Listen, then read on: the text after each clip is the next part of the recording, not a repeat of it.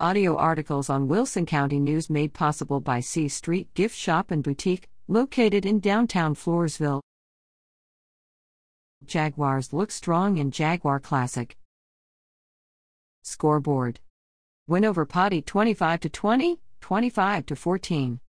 Lost to 17 to 25, 18 to 25. Lost to John Jay 13 to 25, 25 to 18, 24 to 26.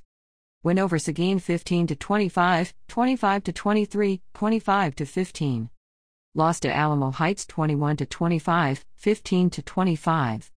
Lost to Randolph 17 to 25, 19 to 25.